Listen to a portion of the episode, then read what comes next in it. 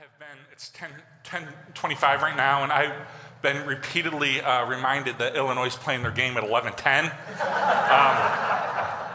and I get that, and, and it's important, but here's what I'll say. Um, Michigan State is playing their game at 4:45, and we'll for sure be done by then. So no, no, you don't have to worry about 4:45 for sure. No, no, I, am kidding. There's, I'm going to try to get you out because there's a much better chance that Illinois is going to win their game than Michigan State's going to win its game. So um, I want you to at least, you know, if we can plan to root for each other, then you can at least have one victory to celebrate today. So. Um, Let's go ahead and pray. Uh, hey, before we before we do that, actually, um, this is I, I just kind of want to give you a heads up. Again, I, I said this last week. This is a dark story we're looking at today. Um, and, and, it's one of those stories that occasionally you come across in Scripture, and you're like, ah, maybe well, you know, just kind of breeze, breeze past it or whatever, and not do it. But I think I think it's important to do because it teaches us some value, valuable lessons. But uh, it's a dark story, so I just kind of want to prepare you today. It might feel a little bit different, but but that's okay too. So uh, let's pray together, and then we'll get into it. All right, Heavenly Father, we thank you for Jesus, and. Uh, we thank you that uh, even in a, in a dark story like the one we're going to look at today, uh, you are the light of the world, and in you we can, we can see light.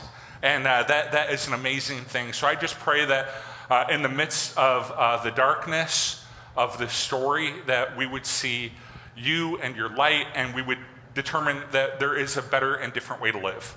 So we thank you for Jesus. It's in his name we pray. Amen. It was uh, John Maxwell was the first person I think that I ever heard say about leadership that leadership at, at its most basic level, leadership at its core is influence, right? And, and that's really true. Leadership is influence, and it's really interesting when you kind of examine our world, uh, how people arrive at a position and place of influence. Some people arrive to it positionally, that, that they, have uh, realized their influence and their leadership uh, through their position. In other words, they're hired to do a job. They're selected to sit on the board. They're the one running their, their company. And they're not particularly likable. Uh, you'd never want to go out and have lunch with them. And in some cases, you wouldn't grab dinner or a- after work, but they have influence because they sit in the influence chair right? They're the leader, and, and so they have influence. Some people, it's fiscal. It's fiscal influence. And this is a person who has a ton of control in your company or your organization because of the money that they have in the organization. They might own the company or they have a controlling interest in the company and they have influence because they have the dollars that say, I have influence. Right? For some, it's relational. And this is, uh, uh, John Maxwell would say, this is the most powerful type of, of influence. It's relational influence that um, you love someone, they love you, you trust each other, you're in each other's lives, and they have influence over you, and you have influence over them because of the relationship that you have. Uh, and then there's spiritual influence. That this is where uh, organizations like ours kind of thrive. It's man, you see a person and you go, man, that person clearly prays a lot or that person looks a lot like Jesus, or I see them sacrifice and serve, and you allow them to have influence over your life uh, because of the spiritual maturity that they have. There's all kinds of ways to have and gain influence, and we're all doing it. We're all trying to gain influence uh, in some area of our life, but here's the other truth we're also all under the influence of someone or something. We're all being influenced, and I think it would be super naive and silly to act like we're not, right? We're all under the influence of someone, and this is what Genesis chapter 34 uh, is about. It, at the heart of it, this story is about coming under the wrong influence. Now, like I said in the intro, the backdrop of this story is a really tragic event. We're going to see that in a minute. But as the story unfolds, we're going to see the various people in this story. They are all under the influence of someone or something, and none of it's particularly healthy. And so there's a lot of stories that we preach on where we're like, be like this, do this. Today's not one of those days. Right? Today's not one of those days. Today's one of those days where we're going to look at a story and we're going to be like, don't be like this. Don't do this, all right? Be better, be like Jesus, right? That sort of thing. That's today's message. And uh, this is a really long text I'm about to read to you. That the good news is it's provocative, right? And uh, it, it, reads like a story, and I think you're going to find it a, a, really interesting read. Uh, the, the backdrop of it is, is tragedy, but let me just kind of read the whole story. It's going to take me about five minutes to do it, which is a long time to just stand here and read. But if you'll stick with me, I think we can learn some things from this story. All right, Genesis 34.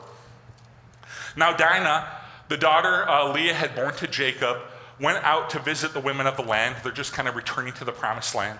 When Shechem, son of Hamor the Hivite, the ruler of that area, saw her, he took her and raped her. His heart was drawn to Dinah, daughter of Jacob. He loved the young woman and spoke tenderly to her. This is all like very messed up, obviously. And Shechem said to his father Hamor, Get, the, get me this girl as my wife. When Jacob heard that his daughter Dinah had been defiled, his sons were in the fields with his livestock, so he did nothing about it until they came home. Then Shechem's father, Hamor, went out to talk to Jacob. Meanwhile, Jacob's sons had come in from the fields. As soon as they heard what had happened, they were shocked and furious because Shechem had done an outrageous thing in Israel by sleeping with Jacob's daughter, a thing that should not have been done. But Hamor said to them, My son Shechem has his heart set on your daughter. Please give her to him as his wife. Intermarry with us. Give us your daughters and take our daughters for yourselves. You can settle among us. The land is open to you. Live in it, trade in it, acquire property in it. Then Shechem said to Dinah's father and brothers, Let me find favor in your eyes, and I will give you whatever you ask. Make the price uh, for the bride and the gift I am, uh, I am to bring as, a, as great as you like. I'll pay whatever you ask me. Only give me the young woman as my wife. Because their sister Dinah had been defiled, Jacob's sons replied deceit, deceitfully as they spoke to Shechem and his father Hamor. They said to them, We cannot do such a thing. We cannot give you our sister to a man. We can't give our sister to a man who has not been circumcised.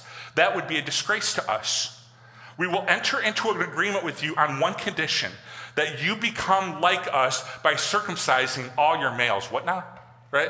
Um, then we will give you our daughters and take your daughters for ourselves. We'll settle among you and become one people with you. But if you will not agree to be circumcised, we'll take our sister and go. Their proposal seemed good to Hamor. What? Going on with this guy, right? Uh, sounds good. What? Right? right? Their proposal seemed good to Hamor and his son Shechem. The young man who was the most honored of all his father's family lost no time in doing what they said. Sign me up first, right? Because he was delighted with Jacob's daughter. So Hamor and his son Shechem went to the gate of their city to speak to the men of their city. These men are friendly toward us, they said. Let them live in our land and trade in it. Trade, uh, trade in it. The land has plenty of room for them. We can marry their daughters, they can marry ours. But the men will agree to live with us as one people only on the condition that, the, that our males be circumcised, as they themselves are. Won't their livestock, their property, and all their animals become ours? Let's agree to their terms, and they'll settle among us. All the men went out to the city gate and agreed with Hamor and his son Shechem. Every male in the city was circumcised. Three days later, while all of them were still in pain, right? Weird thing to include, but all right. Two of Jacob's sons, Simeon and Levi, Dinah's brothers, took their swords and attacked the unsuspecting city, killing every male. They put Hamor and his son Shechem to the sword and took Dinah from Shechem's house and left. The sons of Jacob came upon the dead bodies and looted the city where their sister had been defiled.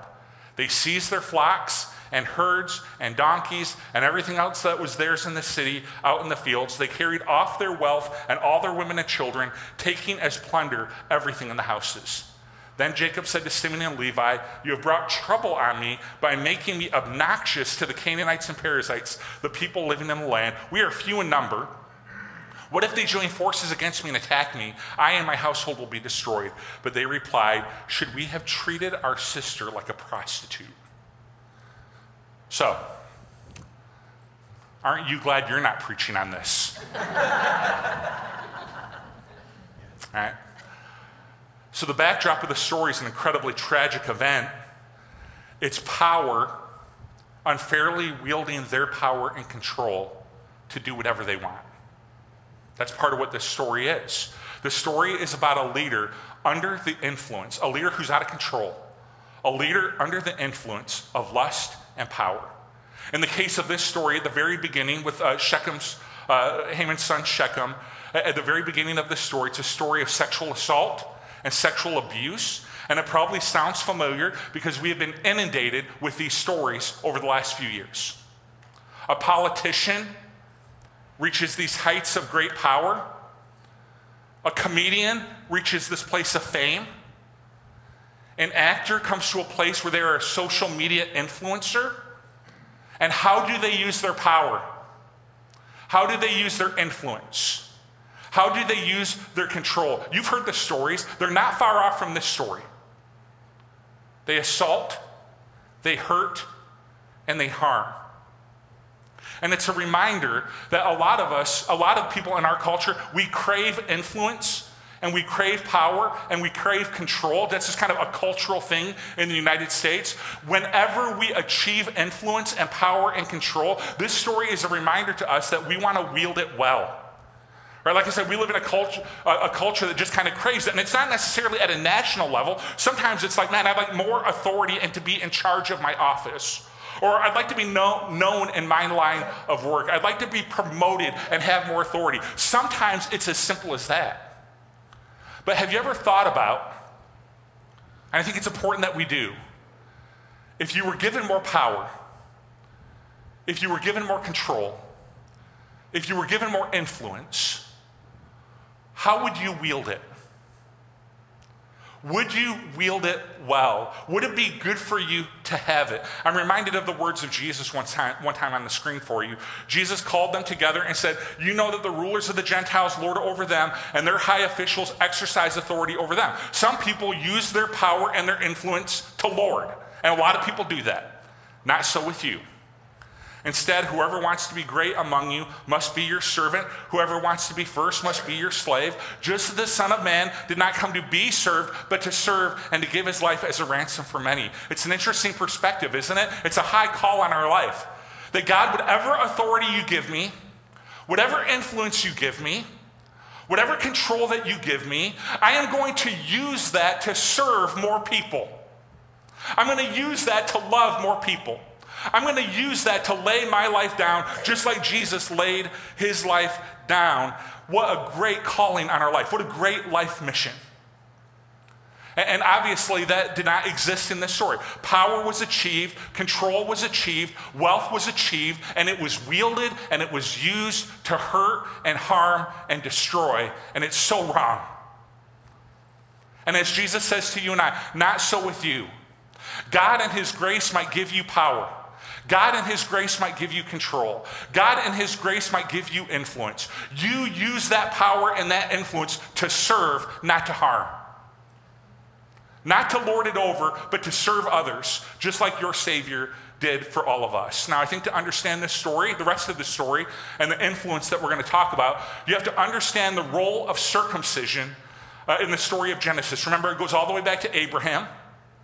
And this was a sign that God gave his people and said, He said to Abraham, Listen, I am calling you and you're going to become a nation, and this circumcision will be a sign between our relationship. It's a sign that I am your Lord and you are my people, and it's a sign of our relationship and how I love you and you follow me. It is a sign of deep faith. It was tied to their relationship. And as the story unfolds, Hamor and Shechem, they see an opportunity with circumcision. They see a way that can lead them to increased power and increased wealth and increased control. You see that in the story. They see what you know what they see? They see a business opportunity. And this isn't their faith at all. It's the faith of the people that they have come in contact with. They say, man, if we join up through circumcision, get it's a high price, right? But if we join up through circumcision, we can gain influence and power and control we can do all of that, and they are under the influence of greed. They're under the influence of greed. And it happens sometimes, doesn't it, where someone sees faith and they're like, I think I can gain some power using faith. I think I can gain some influence. I think I can gain some wealth if I just will use faith. It happens politically. You may have recently seen Putin quoting Jesus, quoting the Bible to justify his attacks on Ukraine. So th- this happens literally all the time that people are like, man, if I can kind of manipulate and use faith, I can gain power politically. Be wary of politicians that might see your faith and use your faith and, and as a voting block, that might see the faithful as a way to gain votes to keep their power. Listen, what I'm about to say is going to sound very cynical. I really don't mean it that way. I'm actually not that cynical of a person. I've had an opportunity to know several different politicians over the course of my years. I've got a family member that's a politician, and they have true and authentic faith. Their faith was not a trick, it wasn't a scam. They weren't trying to gain votes using their faith. It is, true, it is, it is truly what they believe. But we know that's not always the case, right? Some politicians see faith as an opportunity to capture a huge voting block of people to secure their power and their wealth. Have you ever found yourself being really jazzed about a politician? You're like, I like what they're saying, and you vote for them only to realize later that they really weren't who they said they were? Anybody ever experienced that before, right? Once or twice, right? And let me say, there's not any really good way to avoid this. I think what we want to look for in all areas of our life is alignment between what they say and what they do. They say church is really, really important to them. Is there alignment? Do they go to church? They say family is really important to them. Is there alignment? Is their family important to them? They say generosity is a core value. Is there alignment to the best of our uh, ability? And I think we want to be aware of this in our life as well.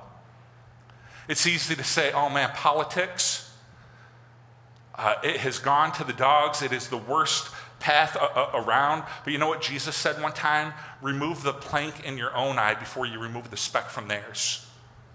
So I think it's easy to say, man, is there alignment in their life, in, in, the, in the political landscape? Is there alignment? The tougher question is, is there alignment in my life? They might use faith for political power, but do I use faith because that's how I want to be seen and perceived in my family? It's how I've kept the ear of my boss who happens to be a Christian. I like having a security blanket if something were to happen to me. What is influencing my decision? Is there alignment in my life between what I say and what I do? Do I have authentic faith? I think self reflection is probably a better use of our time than being frustrated politically. My wife doesn't particularly enjoy political shows, she's better off for it. Um, I kind of do, but because she doesn't really enjoy it, I, I try. She, she was out one day, and I said, I'm going to turn on the network. And I'm just going to watch. I was so discouraged by the end of 45 minutes. Uh, discouraged and upset and uh, you know angry and all of that stuff. So I think a much better use of our time is self-reflection than being frustrated politically because I can change me, I can't change them.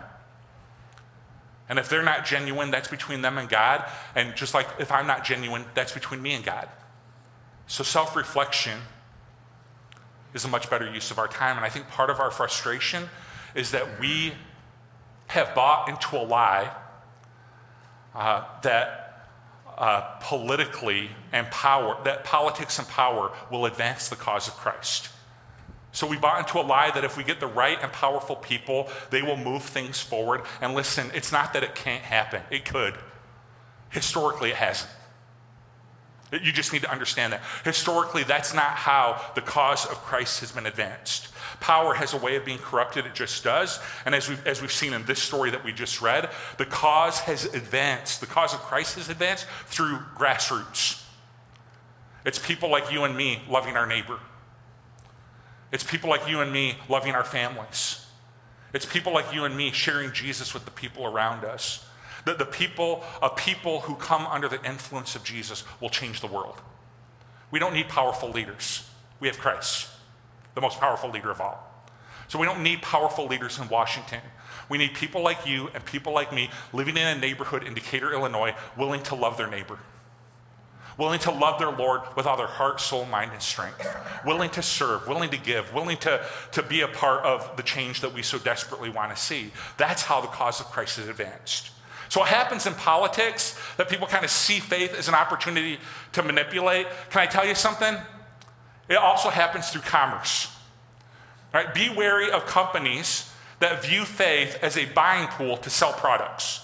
Right? And I get that I think the political thing is really more important because politicians are making decisions through their power that affect more and more people. Through commerce, we might end up buying a product, a book, or a song, or seeing a movie, and that we thought was because the person loved Christ and they were trying to advance his cause. And later on down the road, we read a story and discover it was really just a lot more simple than that. It was about making money. They were under the influence of greed. And they're using faith to sell products, but I want to just remind you, if in case I've totally discouraged you, right? And maybe I have, and I'm sorry, that really was not my intent. I want to show you what Jesus says to encourage you. Or Paul, excuse me. Philippians 1. It is true that some preach, uh, some preach Christ out of envy and rivalry, but others out of goodwill. So I said, this has been going on forever. The latter do so out of love, knowing that I am put here for the defense of the gospel. The former preach Christ out of selfish ambition, not sincerely supposing that they can stir up trouble for me while I'm in chains. Here's Paul. You gotta love Paul. What does it matter? The important thing is that in every way, whether from false motives or true, Christ is preached. And because of that, I rejoice. So Paul says when it comes to commerce, commerce is a little bit different. I think when it comes to politics, before we get too amped up politically, we want to engage in self reflection. He says when it comes to commerce and people peddling products, uh, to the masses that are based on faith, he says the question becomes a little bit different. And here's the question Is it true? Is what they're saying true? Their motives really don't matter that much to you and to me. Is what they're saying true? Is Christ lifted up? Is the gospel pro- proclaimed? If it's true, it's worth rejoicing in because the truth is always worth rejoicing in. So it's a different question. So the Shechemites see an opportunity to use faith and circumcision. They see an opportunity of, like, man, if we just go through this surgical procedure, we can gain power and influence and wealth, and it happens all the time. Jacob's sons use that faith to trick the Shechemites and advance their own sinful actions. So while the Shechemites are under the control of greed, Jacob's sons up on the screen for you are under the influence of anger. So we got people that are under the influence of lust and power, people under the influence of greed, and Jacob's sons, they are under the influence of anger. And they use circumcision, one of the most sacred kind of moments in their nation's history when it comes to their faith. They use circumcision, the sign of their relationship with God, to unleash their anger and thirst for vengeance. And listen, this is really hard. Because sometimes what we're angry about, not always, but sometimes what we're angry about, it's something that God agrees is wrong. They lied to me, and I'm mad. They stole from me, and I'm mad. They spread gossip about me, and I'm mad. And so often our anger, it, it's justifiable. We're, we're angry, and it's justifiable. And let me be honest, when you read that story, they have a right to be angry, don't they? When you, read, when you read that story, if that happened to your family, you'd be angry too. What happened to Dinah was despicable. And it was despicable in our culture, but if you go back 6,000 years, spoiler alert, it was despicable in theirs. So it's not like all of a sudden we became evolved and we're like, oh, this is wrong. No, it was wrong then too. In a different culture, it was still wrong. She was used and she was abused by power, and it's wrong. But this is a story about what can go wrong in us when we nurse our anger and we stoke our anger and we allow it to simmer and fester and grow when we're in, under the influence of it. We'll use anything. When we're under the influence of anger, we'll use anything, even our faith, to justify what we want to do. It's what anger does. Let me show you what happens. We'll reread this part of the story, verse 25. Three days later, uh, three days later, while they were all still in pain, two of Jacob's sons, Simeon and Levi, Dinah's brothers, took their swords and attacked the unsuspecting city. Kill, look at this, killing every male. They put Hamor and his son Shechem to the sword and took Dinah from Shechem's house and left. The sons of Jacob came upon the dead bodies and they looted the city where their sister had been defiled. They seized their flocks, their herds, their donkeys, and everything else of theirs in the city uh, and out in the fields. They carried off all of their wealth and all of their women and children, taking as plunder everything in the houses. In their anger, they go way beyond. They kill, they steal, destroy, they take slaves, people that were not even involved. And here's the lesson as human beings, we're pretty bad at retribution. We just are. We're pretty bad at, at, payback. We're pretty bad at justice as individuals. This is why God's advice to us when it comes to payback and retribution and, and justice as individuals, God's advice to us on the Sermon on the Mount is hey, in your personal life, love your enemies and pray for those who persecute you. His ongoing advice to us and when it comes to government submit to the governing authorities that god has ordained to enact corporate justice and if they fail to do the job that god has called them to do then god's further advice is to us is trust him because he is a god of justice Right, so when government fails or the, or the governing body fails to enact the justice we think they should, we don't go Lone Ranger. We trust our God. We respect his justice enough to know that he's got it handled. And it's super, super hard to do that. But it's what we're called to. My individual mandate is to love my enemies. My individual mandate, our individual mandate as a body of believers is love your enemies. Love your enemies. Pray for those who persecute you.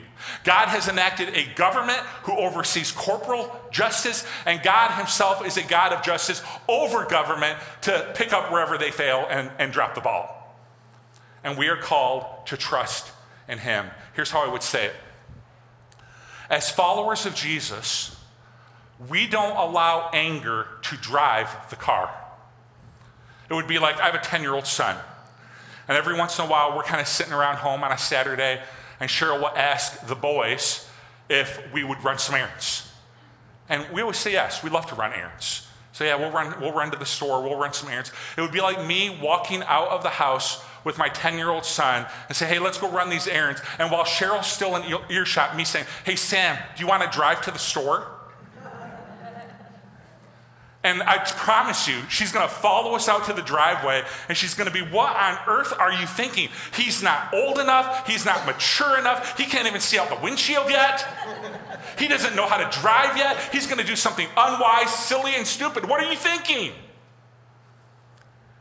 Anger is not supposed to be driving the car. Anger is going to do something unwise. Anger is going to do something unkind. Anger is going to do something silly. We don't allow anger to drive the car. We allow Jesus to drive the car. His teachings, his example, and his life. He is supposed to be driving the car, and we are under his influence. We're not under the influence of greed.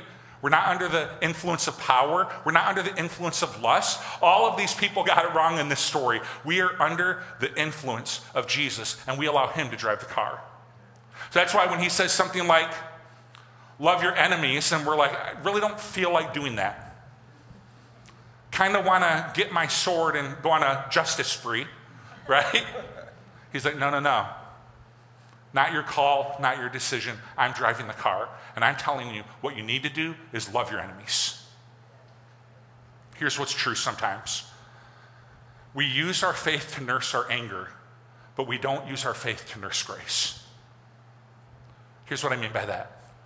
When we're angry, our faith, because we're faithful, nice Christian people, we use our faith to go to the Bible and find verses that prove that we're right and they're wrong. We go and find verses that justify our anger and justify our frustration and justify our actions, and we use our faith to nurse our anger. Can I tell you something in love? I know I'm way past preaching right now and I'm meddling, and that's okay. Um, the Bible wasn't written to prove your point, the Bible was written to prove God's point. Right? God didn't write this, his word out so you could use it to prove your point. God laid it out so God could prove, God could prove his point.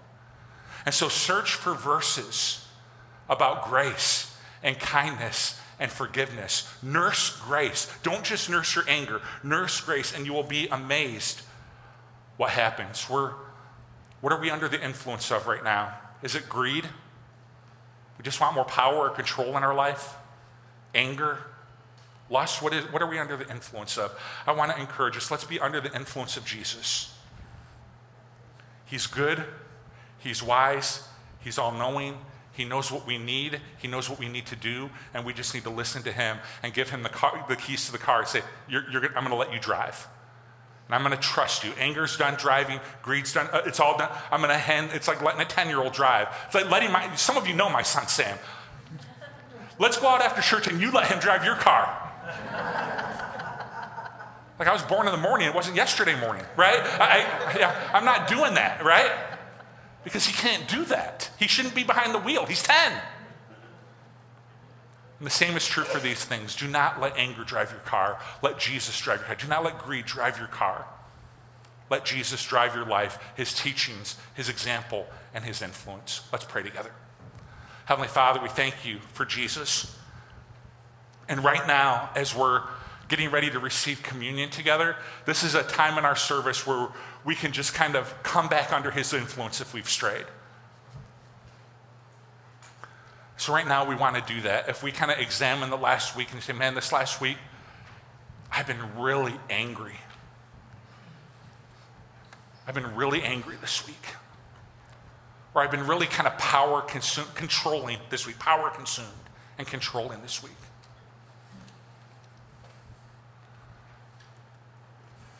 in your grace, you invite us back every single time. So, right now, as we receive communion and remember uh, your death and your burial and your resurrection, we are reminded today that our sins are forgiven in you and that we are welcomed back uh, to come to you uh, every single time. So, right now, we return to you. We want to be under your influence. Anger always takes us further than we wanted to go and do more than we intended to do. We see it in this story. And it's a big, kind of crazy example. But on a micro level, we've all experienced this. It's like, man, in my anger, I, I was more harsh than I intended to be. I was more angry than I intended to be. Forgive us of our sins. And right now, as we receive communion, we want to hand the keys back to you and say, Will you drive? Will you drive? Point to me where you want me to go. Show me through your example what you want me to be, and help me to live according to your ways. It's in the name of Jesus we pray. Amen. We're going to receive communion together. Um, and this is kind of that moment in history where, through his death, burial, and resurrection, Jesus proves to us that he's capable of driving the car, man. And, we want to give him the keys. So, right now, you can just reflect on him for a minute, reflect on your previous week, ask for forgiveness for your sins. He's gracious and kind that way. And just kind of hand him back the keys and say, I want you to drive. I, this was a bad idea handing the keys to someone else. I'm, I'm going to let you drive. And then uh, you can just kind of reflect with him for a minute, and I'll come back up here after we've all received, and we'll, we'll take it all together as a church family uh, in a show of unity. So God bless you guys. His body given for you, his blood poured out. Jesus, we thank you for your grace to forgive all of our sins. We thank you for your resurrection that empowers us to live a different life. As we leave this place, may we be absolutely committed to allowing you to drive our car, to drive the car, and to take us where you want us to go. May we follow your lead, trust your words, and always believe in your example. It's the name of Jesus we pray. Amen. 1059, nailed it. All right, so. Um, Absolutely nailed it. Now, now I'm telling you right now, I will make the commitment to you, and you will make the commitment to me as you leave this place. Jesus drives the car even during basketball games. so whatever whatever's about to happen, it, happens. We, we don't invite people over to watch games with us for a reason. So fireball offenses occur. So. Um, so we we just hang with each other, right? Um, go ahead and stand up. Hey, uh, next Sunday, uh, next Sunday is the last week of this Jacob series. Uh, I've enjoyed it immensely, but I'm really looking forward to uh, spending uh, three weeks uh, talking about Easter and the week leading up to Easter um, and playing a little bit of Wordle with you guys. I've never done it, so I'm looking forward to that as well. So uh, God bless you guys. Have a great week ahead, and we'll see you next Sunday. Praise God.